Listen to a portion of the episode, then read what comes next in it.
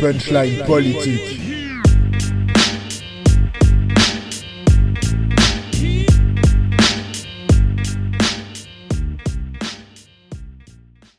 Bonjour à toutes et à tous et bienvenue dans ce nouvel épisode de Punchline Politique, une chronique de 20 minutes pour comprendre. Je suis Romain Gossin et aujourd'hui nous allons aborder un sujet de société qui malheureusement touche de trop nombreuses personnes. Sans plus attendre, écoutons l'extrait musical du jour, Deux âmes de l'UJPK. Nico est rentré tard, j'aurais mieux fait de me taire, j'ai cru que cette fois serait la dernière. Dans une lueur d'espoir, mais tout n'est qu'illusoire. Depuis tant d'années, je suis dans une guerre de territoire. Depuis tant d'années, je tombe dans l'escalier tous les soirs.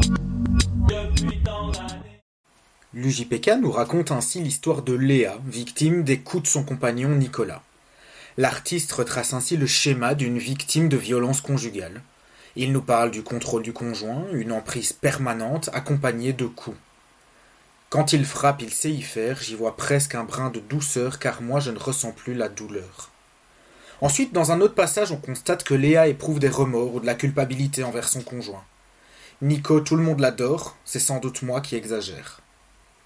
À travers ces deux phrases, l'artiste français nous reconstitue le parcours d'une victime de violence conjugale. On y comprend que l'emprise d'un conjoint peut mener au fait que la victime ne franchisse pas le cap de porter plainte, ni même d'en parler.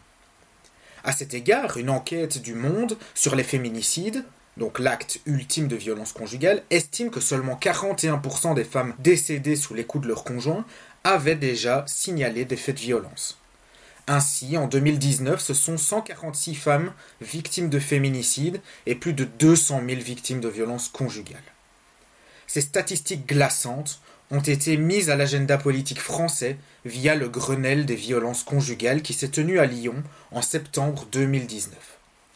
Un Grenelle, c'est une action politique désignant des tables rondes réunissant les membres du gouvernement et divers représentants concernés par le sujet ces tables rondes sont organisées dans le but de débattre et de trouver des mesures à prendre autour d'un thème défini. Dans ce cas-ci, lors de la clôture du Grenelle des violences conjugales, plusieurs mesures sont prises pour lutter contre le fléau. Édouard Philippe, alors Premier ministre, parle d'un budget de plus d'un milliard d'euros, mais c'est plutôt dans l'ombre qu'un vrai travail de fond s'engage. Le signalement est facilité en supprimant les plages horaires pour rendre le service d'écoute disponible 24 heures sur 24 et 7 jours sur 7. Les commissariats reçoivent une formation spéciale d'accueil des victimes, ainsi que les écoles qui sont sensibilisées au phénomène. Plus récemment, la ministre actuelle de l'égalité des femmes et des hommes, Elisabeth Moreno, a annoncé qu'après les Jeux olympiques de Paris en 2024, le village olympique sera transformé en plus de 2000 logements pour héberger les femmes victimes de violences conjugales.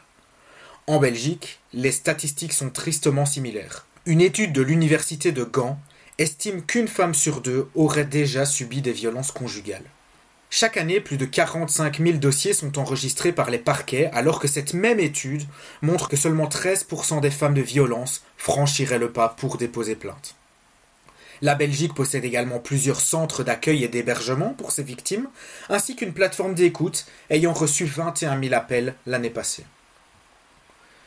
Si vous êtes témoin ou vivez des violences conjugales, le numéro gratuit pour la Belgique est le 0800 30 030. Pour la France, il s'agit du 39 19.